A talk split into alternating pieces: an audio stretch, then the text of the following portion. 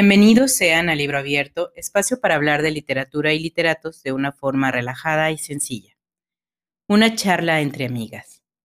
Nos presento en estos micrófonos Marta Ibarra y Mayra Martínez y en la producción Jorge Lozoya, Omar Gil y Eduardo Olivares. La poesía es un género íntimo que evoca las emociones y vivencias de su creador. El programa del día de hoy está dedicado a una mujer sorprendente quien a través de su poesía retrató el momento social que vivía en su país. Con sus versos, nos logra transportar a través de montañas, pueblos, sentimientos y momentos. Y con este fragmento de Yo canto lo que tú amabas, comenzamos.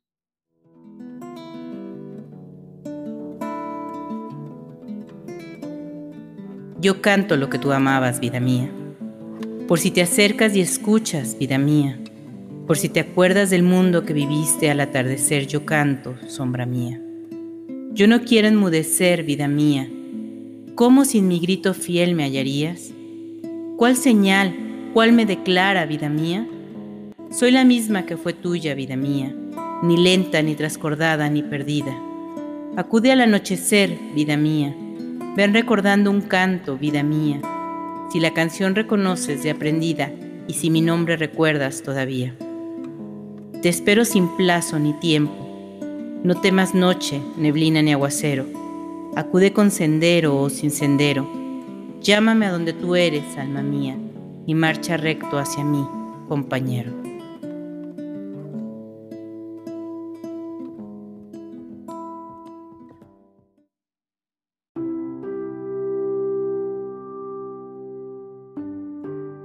Mayra Martínez, gente del espacio exterior, aquí estamos de nuevo para desarrollar, para em, desenmarañar los misterios detrás de la vida de una gran, gran, gran escritora. Una gran, gran, gran mujer. ¿Qué personaje es este de quien vamos a hablar? Eh? Sí, déjame decirte, Marta, que yo de Gabriela Mistral no sabía demasiado muy poquito lo que había leído en algún texto por ahí perdido y ahora que la leo, que aprendo, que sé quién era, estoy maravillada. No, claro, yo estoy enamorada. encantada con ella como persona. Sí, sí, sí. Es una mujer, fue una mujer extraordinaria. Gabriela Mistral fue em, poeta, por supuesto, o sea, tan, tan, tan reconocida que ganó el único premio Nobel para una mujer, ¿no? Sí, en América Latina, hasta, la, hasta la fecha. De Iberoamérica incluso. Sí. O sea, es la única mujer iberoamericana que ganó. O sea, de las letras españolas. Claro, sí. La única, mujer. Y que además lo ganó por méritos, digamos, propios. Nadie fue y la impulsó. Que es, que es un poco la, la cosa que hay con Mm, es como una especie de discusión que hay, ¿no? Que, alrededor del premio Nobel. Alrededor del premio Nobel de, Gabriela Mistral, que ella lo ganó por, por su obra tal cual, por su trayectoria, por todo, no porque tuviera algún respaldo de una gente poderosa que la Sí, sí, sí, no tenía padrinos ni madrinas. Exacto. Sí, claro. Bueno, sí, digo, ese, es uno de sus, de sus muchos méritos, pero quería decir, o sea, nada más hacer como el breve resumen, que además de poeta, una poeta bastante, bastante reconocida, eh, fue maestra, pedagoga, diplomática y una gran luchadora social. Una gran... Una revolucionaria de la educación. Exactamente. No solo en su país. Sí, sí, sí. ahorita lo vemos, pero no solo fue en su país. Sí, no, ella se movió por todo, por todo el mundo haciendo lo que hacía, lo hacía muy bien y lo hacía muy, muy, muy, bien y nunca dando un paso atrás. Y bueno, empezamos por el principio. Así es, como nos gusta. Nació el 7 de abril de 1889 en Vicuña, que es una ciudad al norte de Chile, con el nombre de, ahí les va, Lucila de María del Perpetuo Socorro Godoy Alcayaga. Changos, ¿de qué tamaño eran las actas de en esa época, no? sí. El renglón de nombre aquí. ¿De dónde sale Gabriela Mistral? Bueno, es homenaje a dos de sus poetas favoritos, era el italiano Gabriel de Anuncio y el occitano Frederic Mistral.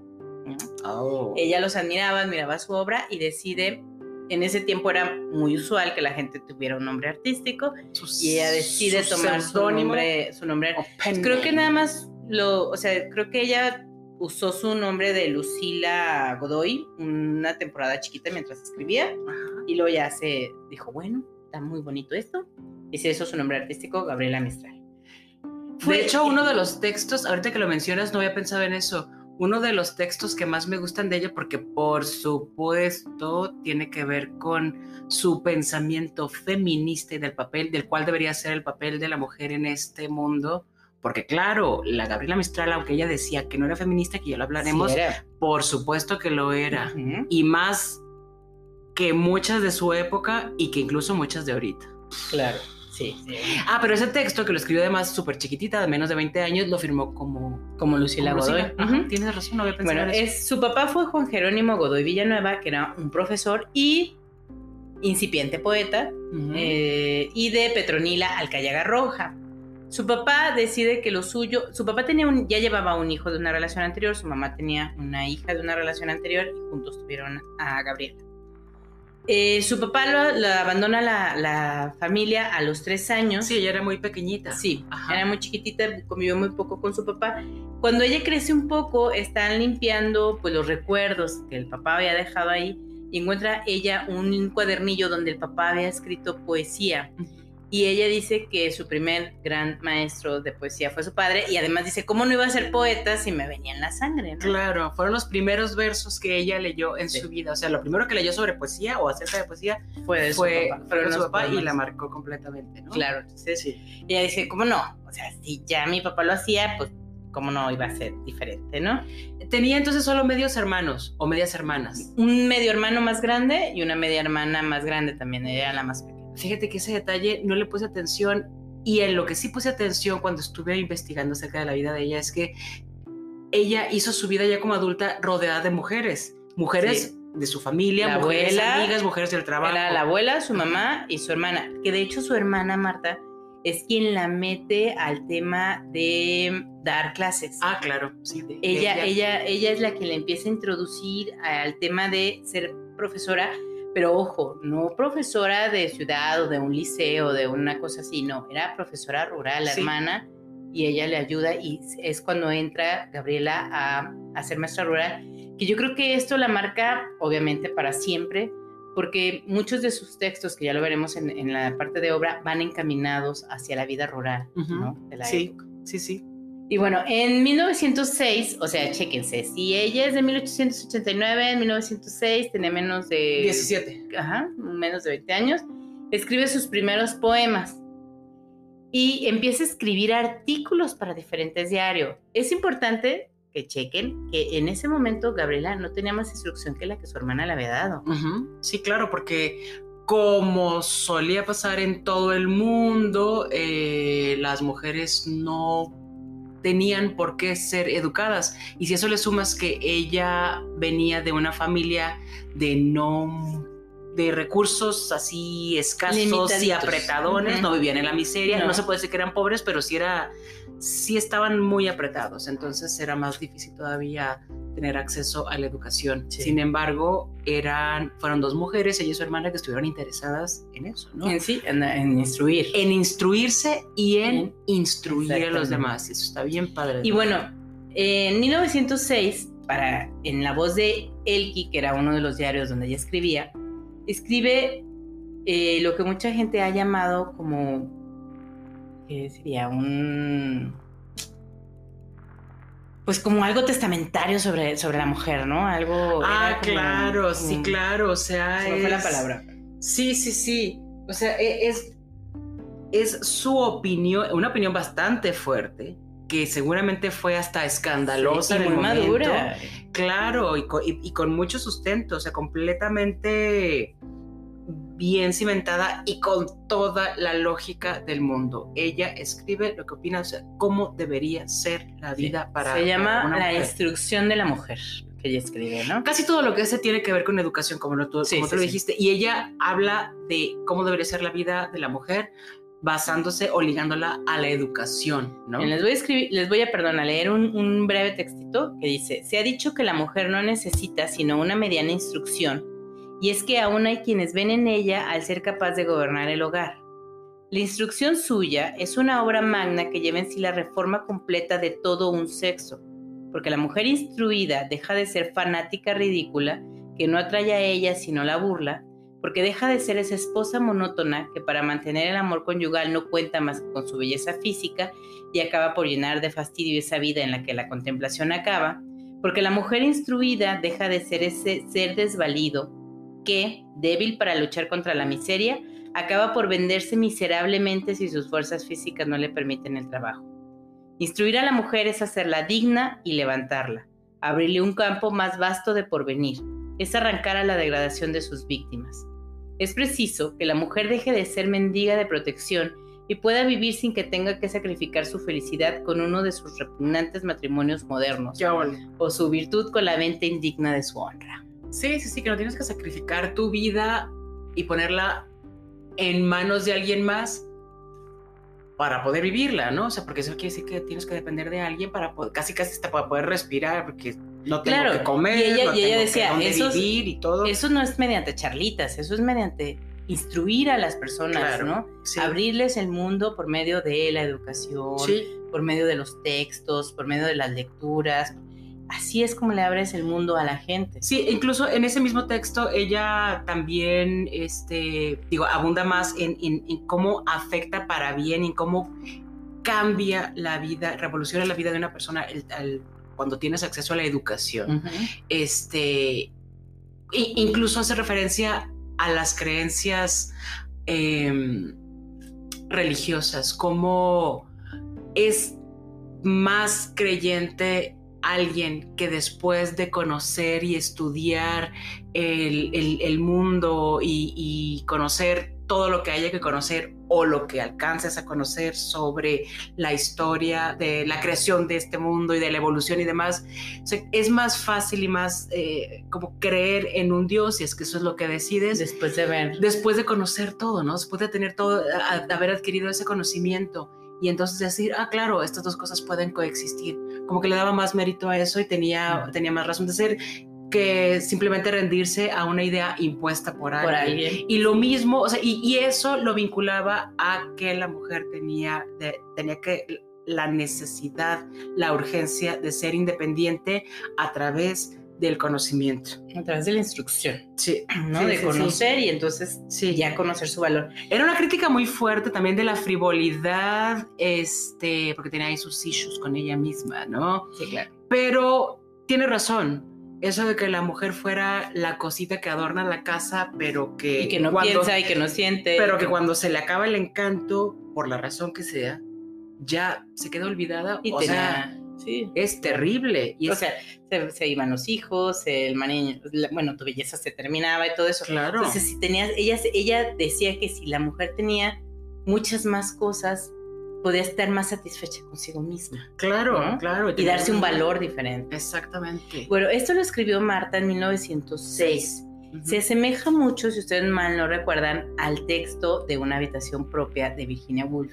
Sí, nos Aunque lo recuerda- lo- a mí me lo recordó por lo menos, Sí, digo, claro. y nos recordó lo mismo. Aunque Virginia lo escribió muchos años después, ¿no? Claro, Virginia lo, lo publicó en 1929, pero está basado en conferencias que ella dictó un año antes, 1928. O sea que de todas maneras sí hay 20 años, 22 años de diferencia entre las conferencias que dictó Virginia Woolf y en el Y que en- hablaba de la habitación propia y 1906. Además, estamos hablando que en 1906, repetimos, la Gavita Mistral tenía 17 años. Y además en, en Y ya tenía unos calzonzotes bien puestos. Y en ¿no? Latinoamérica, que eso es, o sea, era, en ese momento Latinoamérica no Sí. estaba tan... No, no, no, una sociedad ¿no? todavía más cerrada, claro, Claro. que sí, más conservadora.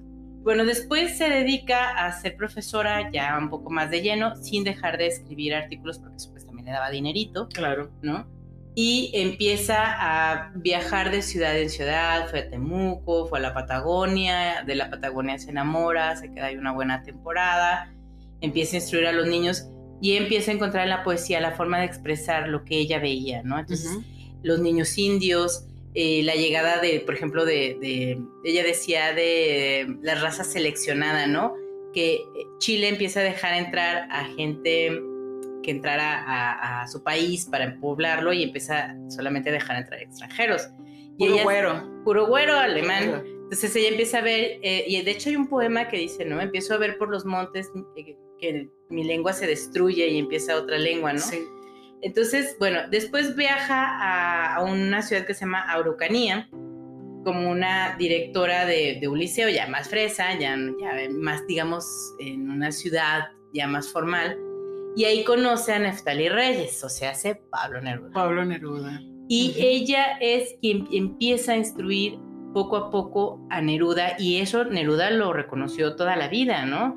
Que Gabriela Mistral fue su maestra también Claro. y lo empieza a introducir en los grandes nombres de la literatura, principalmente la literatura rusa. Era súper clavada con la literatura rusa. Claro, Porque además era súper comunista la canija, compañera, compañera, claro. camarada, Tovarik, sí. O sea, súper roja, era el momento además para, para hacerlo. Sí. Y ella fue una mujer, y eso me parece, me, me encanta, una mujer tan consciente del momento en el que vivía, de su entorno, de cómo vivía la gente alrededor. Y eso es lo que le criticaba a todo el mundo, que se quería... Bueno, le criticaban que además no se maquillara, le criticaban que solo usaba un solo peinado, le criticaban que no usara vestidos muy elegantes, ¿no?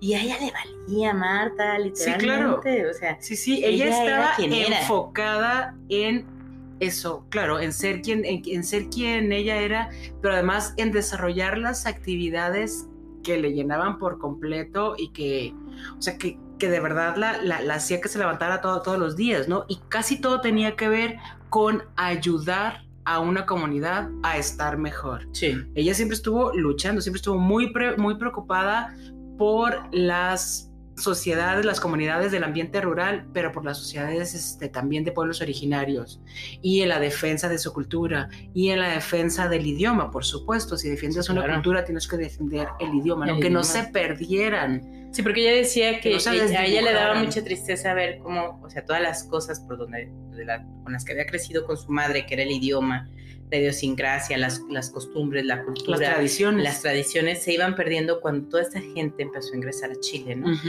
Y ella luchó porque se siguieran reconociendo. Ella nunca dejó de ser una maestra rural, jamás, No, a no. pesar de que viajó por todo el mundo. Claro. Bueno, antes de, de estos escritos, ella conoce a Alfredo Videla Pineda, eh, que era un amor platónico, era un señor grande, se escribían cartitas y ya, ¿no? En 1906 conoce Todos los grandes Ureta. autores es- se escriben, se cartean machine y además tienen grandes bibliotecas. Si no las tienen, les pertenecen porque la lana no se los permite. Tienen acceso a alguna biblioteca. biblioteca. grande y este y pues tienen Sus su, lis- su lista su, lista de autores es que son Deberíamos de volver a recuperar ese tema de escribirnos cartas. Ya Está Oh, sí, maravilloso. claro que sí. Bueno, conoce a Romelio Ureta. Este personaje, este señor, era, trabajaba en el ferrocarril y mucha gente considera que fue el gran amor de la vida de, de, De Gabriela, Gabriela. ¿no? Hay gente que dice que no, que fue una relación después. Bueno, no vamos a entrar en esos detalles. El chiste es que este señor, Pero fue alguien importante. sí, eso no se marcó, puede marcó- negar, tan sí. marcó su obra. Él se suicida porque él saca dinero de la caja esta del ferrocarril, de la, de la oficina, digamos, porque se lo iba a prestar a un amigo, el amigo nunca le regresa el dinero y él para de vergüenza, para que no vieran que lo que él, él él había, hecho, se suicida. Sí. Y entonces Gabriela sufre, sufre, sufre, sufre muchísimo y a este sufrimiento la hace hacer un poema que se llama Sonetos de Muerte. Y este poema lo presenta ella en un concurso que se llamaba Los Juegos Florales Ujú. y gana Marta. Pero fíjate, o sea, el destino como es, ¿no? Qué maravilla. En ese, en ese juego estaba un escritor que era jurado, que se llamaba Manuel Magallanes, que era casado, y entonces empiezan a conocer, o sea, ella gana, el jurado, empiezan a ganar, entonces empiezan a escribir unas cartas maravillosas de, no puede ser que no lo voy a tener, o sea, no, no me siga escribiendo, señor, o sea, yo... Sí, claro, porque lo nuestro no puede ser. Exacto. Sí quiero, pero no puedo. Porque estoy enamorada de alguien a quien nunca voy a besar, de un hombre que nunca me va a tocar, ¿no? Sí. Entonces es una relación intensa, salvaje, Pero por través cartas, de cartas. jamás física. Sí. Y cuando se vieron, se desencantó el tema.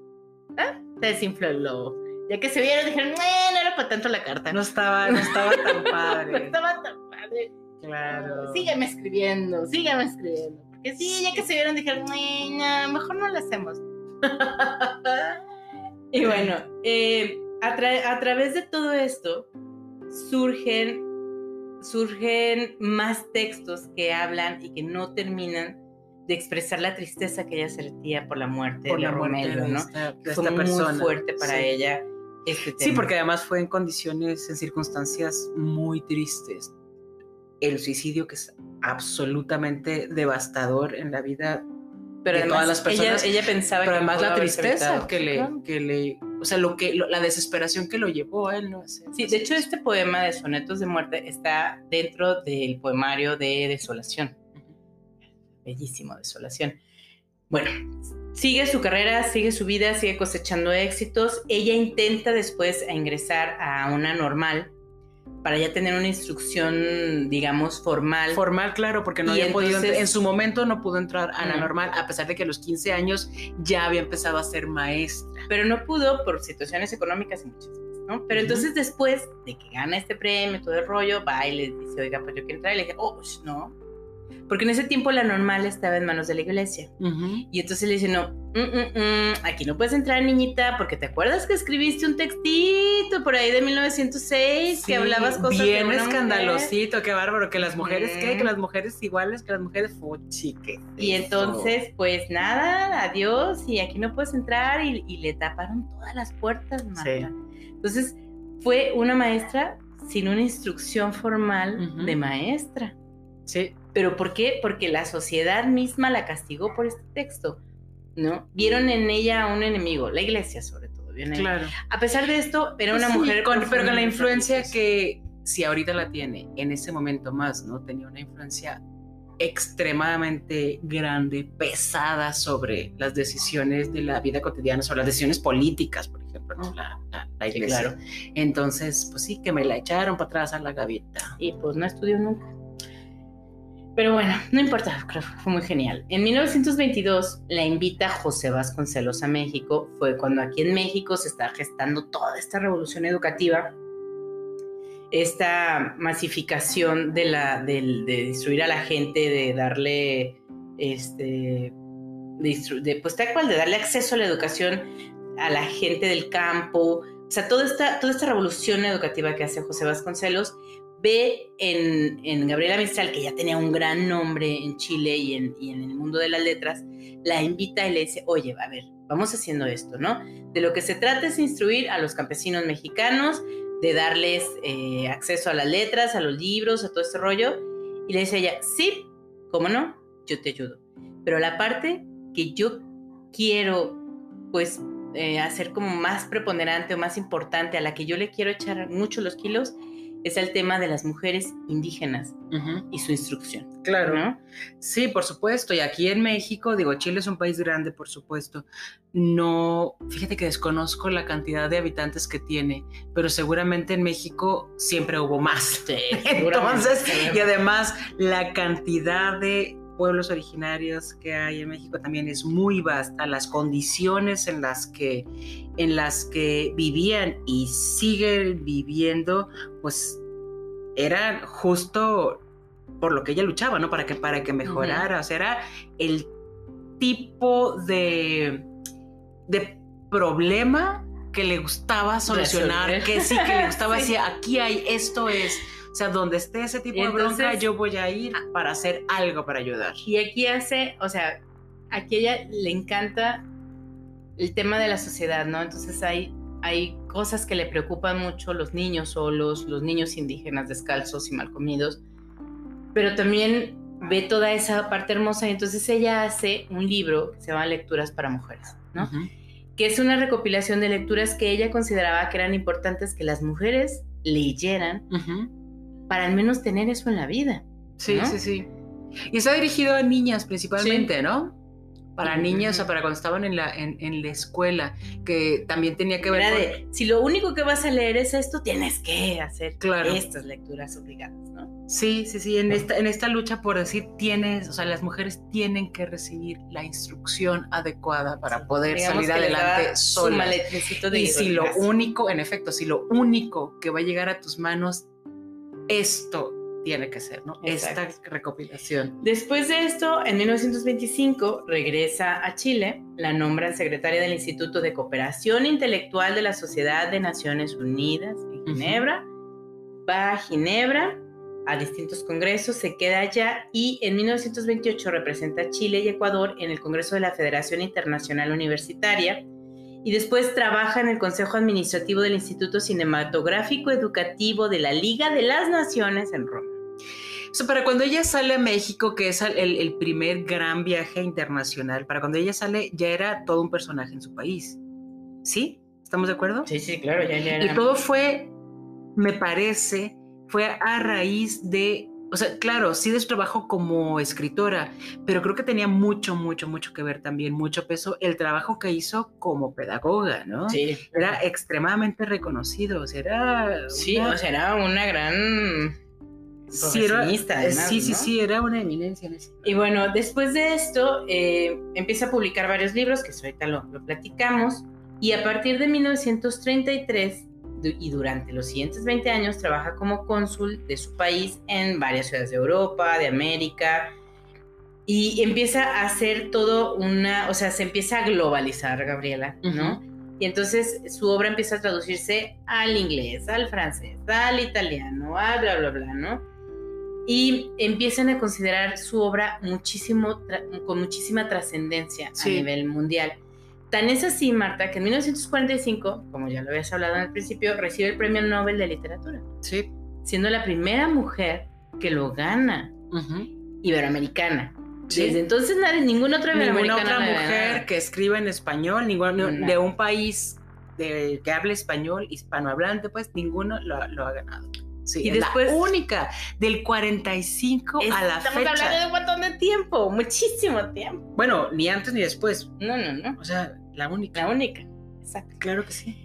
Eh, y bueno, después de esto, ella dice, ¿qué hago con este dinerito que me llegó? Mm, pues algo sencillo. Y se ve se compra una residencia en Santa Bárbara, California. Ah, que también el, trabajo que hizo en Estados Unidos fue importante, ¿no? Para, para, le ayudó a que se convirtiera en un personaje internacional en el mundo creativo, pero en el mundo diplomático. Como cónsul en Nueva York. Sí.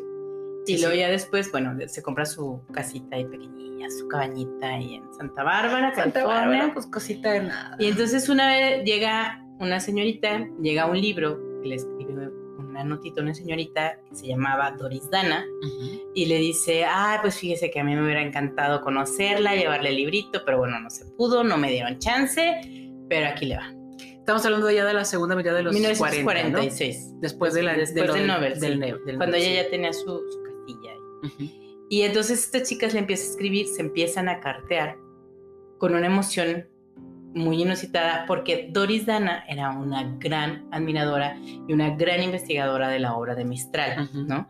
Entonces empiezan a entablar una relación primero de amistad eh, y después esta relación, ellos, ellas nunca abiertamente lo dijeron, pero esta relación se convierte en algo más, ¿no? Sí. Tanto Doris como Gabriela siempre dijeron que fueron amigas, que nunca pasó más nada, pero eh, Doris Dana se queda como albacea de toda la obra de Gabriela Mistral y Doris nunca se deshizo de las cartas que entre ellas escribieron. Que se escribieron. Cuando, cuando fallece, fallece Doris, hace un poco, bueno, ya más moderno, eh, la sobrina de ella se queda con toda la obra, descubre estas cartas y las hace públicas.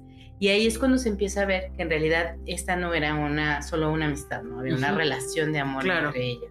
Pues que fueron compañeras los últimos 10 años de la vida de, este, Gabriela. sí, porque la Mistral murió en el 50 y qué? 57. 57, 12 años después de recibir el premio, el premio Nobel.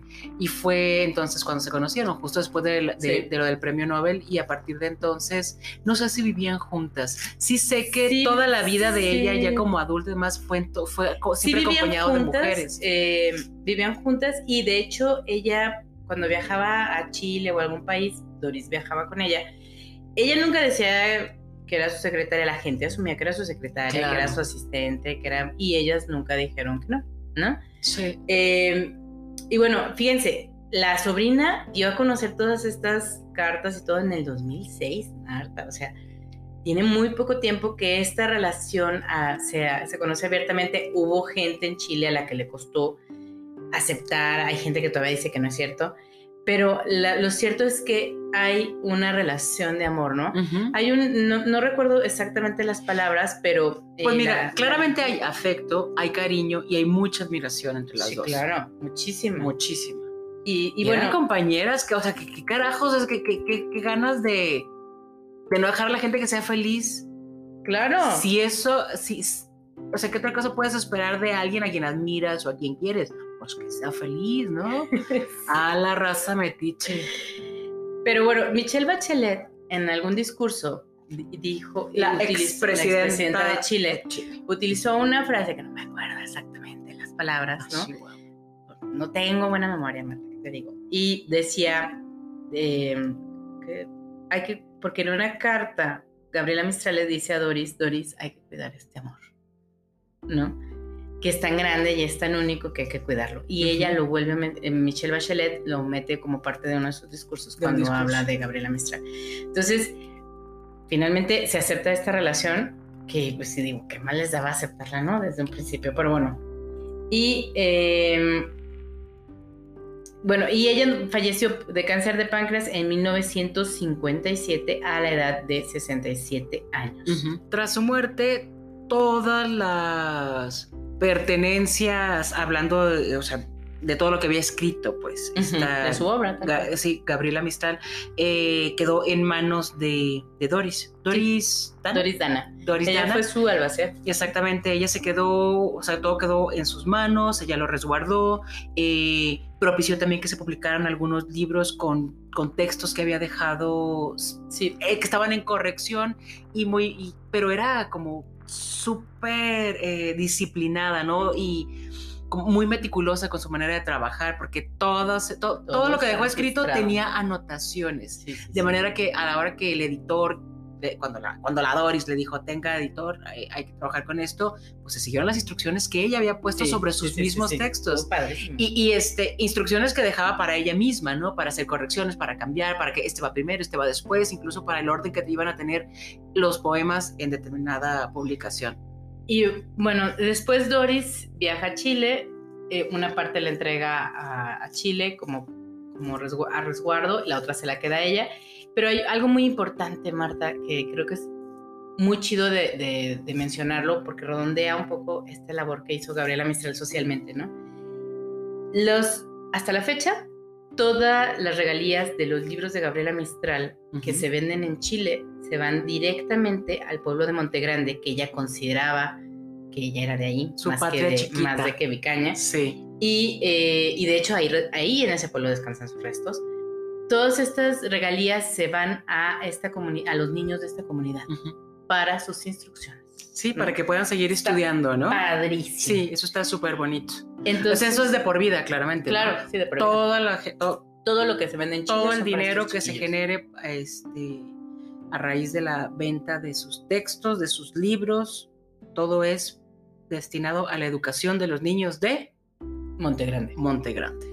Bueno, encontré este pequeño textito que me gustaría leerlo para cerrar, este, que es una opinión de, un autor que dice, la mujer de carne y hueso era tan profunda como sensible, amaba con alegría y odiaba con rencor. Se le nota. Claro. Una mujer como ella, una mujer que luchaba por lo que creía, de esa manera no podía ser diferente. Diferente. Bravo por Gabriela Mistral, su vida maravillosa. Y en un momentito regresamos con su obra. Ya volvemos.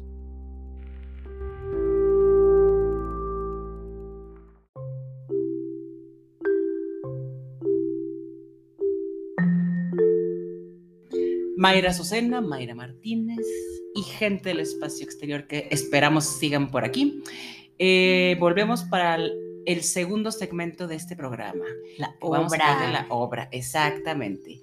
La obra que si bien pareciera que no es basta, digo, si lo es, la, la Mistral, la camarada Mistral, una mujer muy trabajadora claramente, ¿no? Sí, claro. Muy trabajadora que produjo muchas cosas, no solo libros. El tema O sea, no es solo que, libros de poesía. O sea, el tema es que produjo mucha poesía, pero pues obviamente no puedes hacer un libro por cada poema, ¿no? sí, sí, Entonces, claro. No es lo mismo que decir, escribí una novela. Exacto. Una novela es un libro Es un completo. libro un completo. poema no es un Entonces ella lo que hizo, ella, ella con sus manecitas las recopiló en poemarios distribuidos casi casi como por la temporada en la que están escribiendo estos poemas, ¿no? Por eso es que parece que son muy pocos libros, según yo son como ocho, Marta. Sí, de acuerdo con la lista de libros que está publicada en la biblioteca de Cervantes, del Instituto Cervantes, tiene un, dos, tres, cuatro, cinco, seis, siete, ocho libros Ocho libros. oficiales de los publicados por, por ella, por ¿no? compilados. Este, que están publicados, fueron publicados entre 1922 y 1967. Que son- Algunos Desolación, lecturas para mujeres, ternura, eh, Tala, Lagar 1, Lagar 2, Sí, Lagar 2 se publicó posterior. póstumo. Ajá, sí, fue después de su, de su muerte. Y muy curioso, em, platicamos fuera de, fuera de cámaras, iba a decir. Fuera de micrófono. fuera de micrófonos, platicamos eh, en, en este nivel tan minucioso que tenía para hacer su trabajo y todo el nivel de, la- o sea, era tan perfeccionista, eh, las anotaciones que hacía en sus escritos, cambiar esto, revisar esto, esta palabra, ponerla antes, buscar el sinónimo, eh, eliminar. Pues- Entonces, Pues de- de- finalmente eso es lo que dio las pistas a Dana para que armara todo, claro. todo el legado, ¿no? Sí, sí, claro, para que la- las personas que se dedicaron a editar su trabajo, pues siguieran, o sea, prácticamente no, no le metieron de su cosecha, o sea, todo No. fue seguir las indicaciones de, de Gabriela Mistral. Si no me equivoco, por aquí vi una notita donde dice que Lagar 2, que es uno de sus poemarios, es el que de los que más me, ¿De los me- que más me- me gustó. Este, fue publicado varios años después de su muerte, en 1991, porque ella murió, que 60, 50, ya se me olvidó la fecha de, de su muerte, y el lanzamiento coincidió con la celebración del centenario de su en el nacimiento. 57, entonces sí, fíjate ya, sí, un buen rato después, pero sí fue un trabajo muy bien cuidado y basado siempre, o sea, siempre siguiendo todas las indicaciones que ella dejó en sus escritos. Y bueno, ¿de qué va la obra de Gabriela Mistral? Ustedes se preguntarán si no la han leído, ¿no? Pues como se los dijimos en la introducción, la obra de Gabriela Mistral está inspirada en un chorro de cosas, Sí, sí. Va desde la maternidad, la pasión, el amor, la muerte, temas sociales. La soledad, la, desolación. Sí, claro, sí, las sí. desigualdades, la educación, la cultura. Sí, O sea, era todo lo que ella iba viviendo en la época, se ve plasmado en todos sus poemas, ¿no? sí. Y bueno, yo soy bien cursi, Marta, ya te la sabes. Este, entonces, para mí hay, pues, una cosa bien bonita, ¿no? La de besos. hay besos que pronuncian por sí solos la sentencia de amor condenatoria. Hay besos que se dan con la mirada, hay besos que se dan con la memoria. Hay besos silenciosos, besos nobles, hay besos enigmáticos, sinceros. Hay besos que se dan solo las almas, hay besos por prohibidos, verdaderos. Qué ole. Sí, sí, sí. Yo entiendo. Es un poema, por supuesto, bonito. Yo no sé si es correcto decir bonito, pero pues vale. Está cool, Vale, aguanta, cool. voy a decir que es bonito. Y sí, entiendo que, que es, es de tu estilo. Fíjate que yo quería leer un par de, el, el inicio de un poema, pero no se abre mi PD, el PDF. Ahorita lo vemos. Y bueno, a mí, por ejemplo, lo que decimos en la primera parte, ¿no? Eh, el- ella no vivió la maternidad en carne propia, Ajá. o sea, de, de- de su ser, digamos, ¿no? Sí, No tuvo un descendiente de, de ella, pero sí crió a su sobrino, a su Gigi, sobrino. y ahí vivió la maternidad. Entonces, todos estos poemas de maternidad son súper bonitos porque expresan, en alguno de ellos hay uno que se llama Miedo, que expresa el miedo de ser madre, ¿no? Que te da la onda de que les vaya a pasar mil cosas, de que les vaya... Y hay otro muy bonito, que no recuerdo ahorita muy bien el nombre, pero dice que no la que no, tra- no le digas princesa a su hija, ¿no? No digas Ah. que es una princesa, no digas que, que es inalcanzable, no la pongas en un lugar que no debe de estar porque yo no voy a poder alcanzarla, o sea, Que a veces es un lugar vacío, solitario, ¿no? entonces no le digas que es princesa, no le digas que es la dueña, o sea, es, es el- la madre diciéndole a la gente, no, a- os- necesito que mi hija esté aterrizada para, Exactamente. para yo alcanzarla, para yo estar siempre con ella. Sí. Entonces es súper bonito sus poemas de maternidad. Hay poemas Fíjate qué, qué curioso. Ella tenía una postura que se podría considerar conservadora en cuanto a la, a la, a la maternidad, a pesar de no haber vivido la maternidad. Que no tengo idea si fue por decisión o porque no podía. Nunca vi No, nada, nunca vi no leí nada. nada. A mí- al- Yo la verdad es que asumí que fue por decisión al propia. respecto. Este. Y justo esa postura que tiene acerca de la maternidad es una de, los, de las grandes cosas que le reclama el feminismo. Así de que no es feminista porque, mira, ¿cómo puede decir que una mujer madre, se. O sea, ¿no? no que solo tenga que ser madre, pero como si fuera la quintesencia de la vida de- de- de- de una mujer. Y bueno, yo creo que a final de cuentas la libertad está poder decidir lo que se te pegue la gana, ¿no? Claro. Quedarte en tu casa, salir de trabajar, hacer las dos cosas, tener hijos, no tener hijos, tener 20 o tener uno, lo que tú quieras, ¿no? Lo que tú como mujer tienes que deci- decidir, decidir.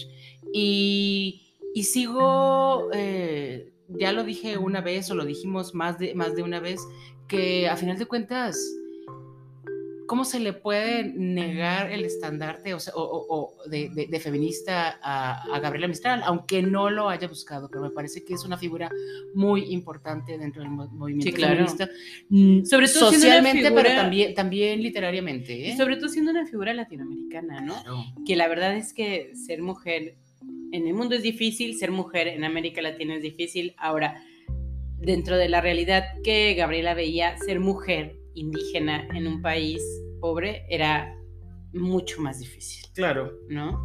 sí, claro. Entonces, bueno, ella expresa muy bien en sus poemas todas estas gamas de, de temas sociales. Cuando vino a México, ella escribió un par de poemas de, para los niños indígenas y también para los niños que ven en la calle, ¿no? Era así, se llama Piecitos, el de los niños de la calle. Era de tus piecitos descalzos que van solos, que estás en la calle, y quién se preocupa por ti, quién te ve, quién te abraza.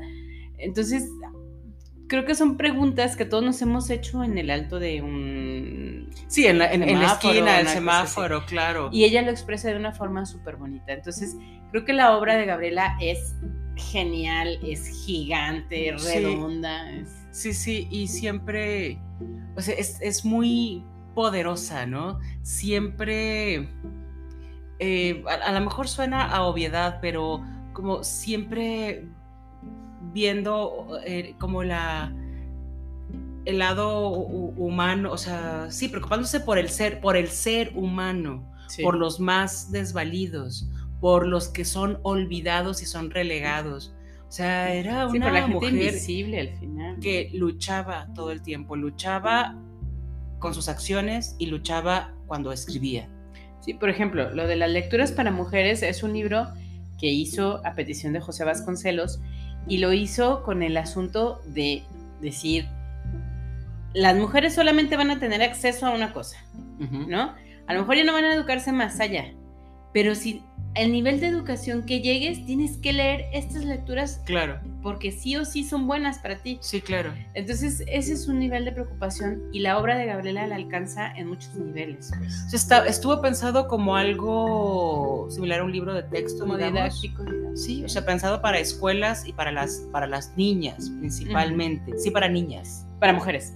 O sea, para, para quien se quisiera alfabetizar, Ok. siendo del género. Claro, pensando en que si tenías, si, si ibas a tener acceso a poco, que por lo menos tuvieras acceso a lo esencial, Exacto. ¿no? Ese era desde su, desde su punto de, de- De de vista. vista. Y Sí. bueno, Marta, dentro de lo que ya les habíamos comentado, ella gana el concurso de los sonetos de la muerte, con- digo, perdón, con los sonetos Con- de la muerte. Y quiero leerles este parrafito porque ella habla de este amor de este chavo que se suicida, que era de, que de trabajar en el ferrocarril. ferrocarrilero, sí. Y entonces dice, del nicho helado en que los hombres te pusieron, te bajaré a la tierra humilde y soleada, que he de dormirme en ella los hombres no supieron, y que hemos de soñar sobre la misma almohada. Te acostaré en la tierra soleada con un dulcedumbre de madre para el hijo dormido, y la tierra de hacerse suavidades de cuna al recibir tu cuerpo de niño dolorido. O sea, es súper bonito, Marta, es súper, súper Sí. bonito. O sea, la forma en la que expresa la muerte. Y bueno, el poema sigue un poco más, les voy a hacer un breve resumen, ¿no? pero prácticamente dice, cuando los dos, cuando, yo, cuando me entierren a un lado tuyo, sentirás que estoy ahí, Sí. ¿no? Entonces es muy, muy lindo. Claro, claro que tenía que ganar con ese, pues no podía ser diferente, está chulísimo.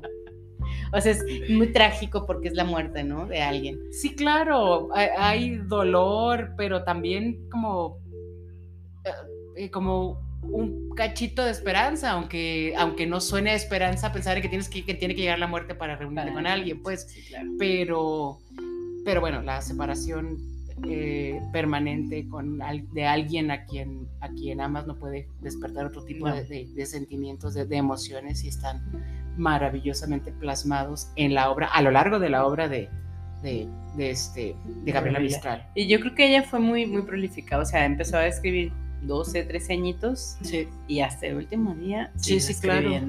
sí eso, yo no puedo dejar de maravillarme con ese casi manifiesto que, que escribió, ¿no? Y tenía que 16, 17 años. Sí, que hablamos en la sí, primera, en la Sí, primera sí, sí. parte, del hablamos de, de Manifiesto ese. feminista. Sí, sí, sí, eso está para leerlo y releerlo de vez en cuando. Quien no lo haya leído, adelante.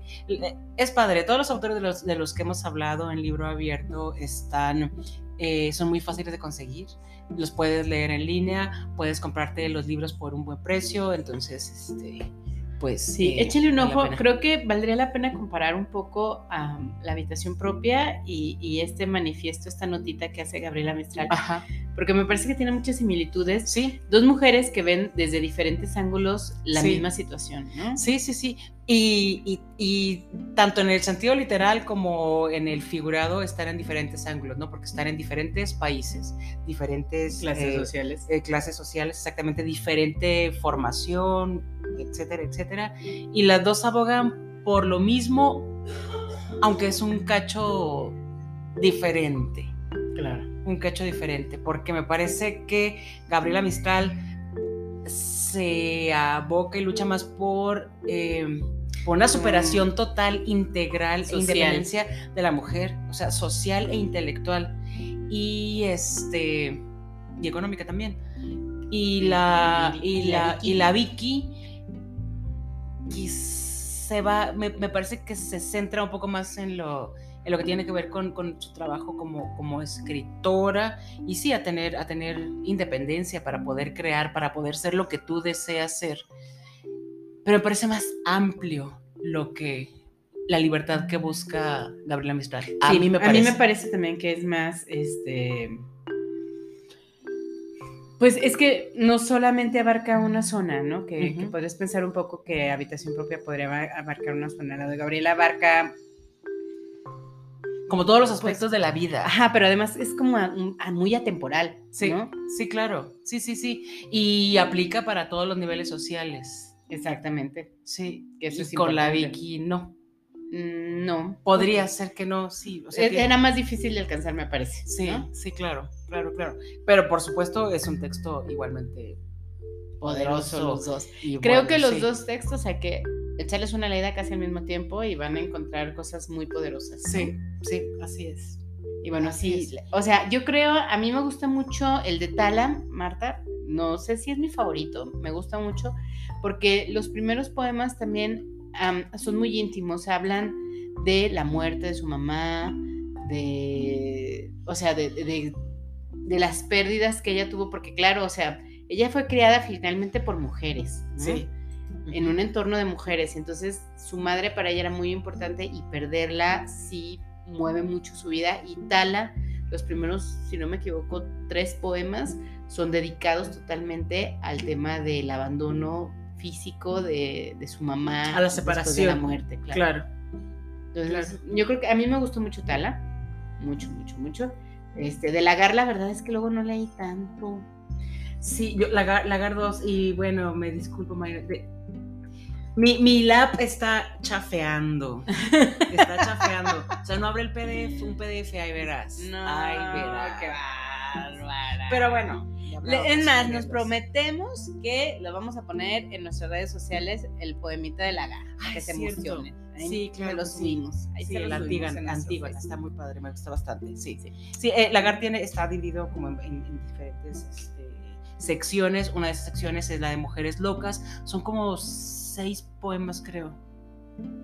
Bueno, son, es, son- es un grupo de, de- de poemas y, y es justo esta sección es la que más me gusta, que habla de mujeres, mujeres inconformes, mujeres que no están tan contentas con cómo son las cosas. Eh, está bastante interesante. me se los vamos a subir que les mañana. ah, en estos días.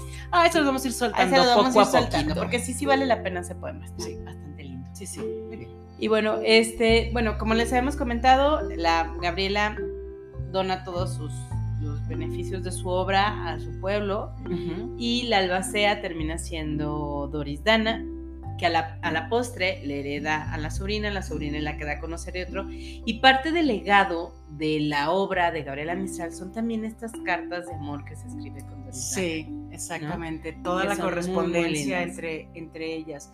Qué, qué interesante, qué padre, qué emocionante poder seguirle la pista a una vida completa a través de, de- de la correspondencia, ¿no? Y con los autores, no sé en la actualidad, pero con los autores de aquellas épocas. Que se escribían. que se gusto. escribían, claro, y, y así se ha reconstruido la, la- la vida de muchas, muchas personalidades Sí, ¿no? claro. del mundo de la literatura al menos. Bueno, o sea, si nos vamos tan tan atrás, o sea, así se reconstruyó la vida de Sor Juana, por ejemplo. Ah, exactamente, así es. Entonces, Y, sí. y este intercambio de, de- de cartas entre Doris, Tana y, y Gabriela Mistral, pues fue una cosa, a- a- además de interesante, pues hermosa, ¿no? sí, claro. Pero además ella no solo, obviamente no solo retrataba así como las creencias que tenía con Doris, sino también retrataba sus inconformidades, lo que estaba pasando en ese momento, cómo se sentía con respecto a escribir, ¿no? Todos sus sentimientos. Esto está bien padre y yo creo que eso también es parte de su legado eh, literario. Pues, Y obra. eso, Mayra, está disponible está disponible en- compilado en, en algún libro, porque yo no, no lo... No, no está compilado en un libro. La sobrina de Doris Dana entrega estas cartas al gobierno de Chile Ajá. y están en un museo. Hay mucha queja porque dicen que en realidad todas estas cosas que esta sobrina lega a Chile no están a buen resguardo. Entonces no hay como un control real de, de esta información, ¿no? Se da como un poco cuentagotas, pero sí hay una fundación Ujú. que se dedica a administrar este fondo. Aunque pues sí la gente no está tan contenta. Ok. ¿no? Que les dicen que les falta, les falta. Pero bueno, pero la obra, a final de cuentas, sí se ha difundido, está, es accesible, se puede encontrar casi de en cualquier lugar y está bien bonito que la tecnología nos está traicionando hoy. Todo suena. Todo suena. Lo que se tiene que abrir no se abre, lo que no tiene que sonar sí suena, pero en fin, no importa, sigamos. Eh, me parece maravilloso esto de, de que todos los libros que se vendan en el país, este, o sea, todo el dinero que se recaude a través de esa venta, que esté destinado a la educación de los, De los niños, niños. de este pueblo que fue, de esta población que fue tan importante Integral. para ella, en fin. O sea, incluso en la muerte, ella sigue en la lucha. Sigue siendo generosa. Así ¿no? es, Hacia la sí. lucha. Sí, sí. Y eh, por favor, la verdad es que luego encontrar los poemas de Gabriela es muy fácil, tan, se meten en un buscador, incluso pueden poner como buscar poemas de amor de Gabriela Mistral, buscar poemas sociales de Gabriela Mistral y se los da por es, sí, La información sí. ahora está muy fácil, muy accesible, pero sí léanse algunos poemas, métanse, métanse a la obra de Gabriela porque van a encontrar verdaderas joyas que les van a mover la cabeza, que los van a hacer pensar, que les van a dar perspectivas diferentes. O incluso que van a encontrar que hay puntos donde convergen todavía. Exactamente. Así es. Y bueno, Martis, por favor, síganos en nuestras redes sociales. Nuestro correo es libro abierto gdl2.gmail.com. Ahí nos escriben, si lo checamos, si lo checamos. Y estamos en Instagram como libro-abierto. eh, para que nos busquen y en Facebook estamos así como libro abierto Como el libro microfonito rosita ahí, ahí les es. vamos a subir el de mujeres locas Sí, eh, algunos de los poemas de esta sección del libro Lagar 2, que es Mujeres Locas. Así se llama la sección y ya, son los poemas, cada uno tiene su nombre. ¿no? ahí les vamos a subir algunos bueno muchas gracias por escucharnos y nos vemos la próxima con algo muy gracioso Ay, el que sigue va a estar bien bueno. Bueno, es muy gracioso el que sigue Muy bien. Por lo pronto, disfruten esto. Bye. Gracias y hasta próximo.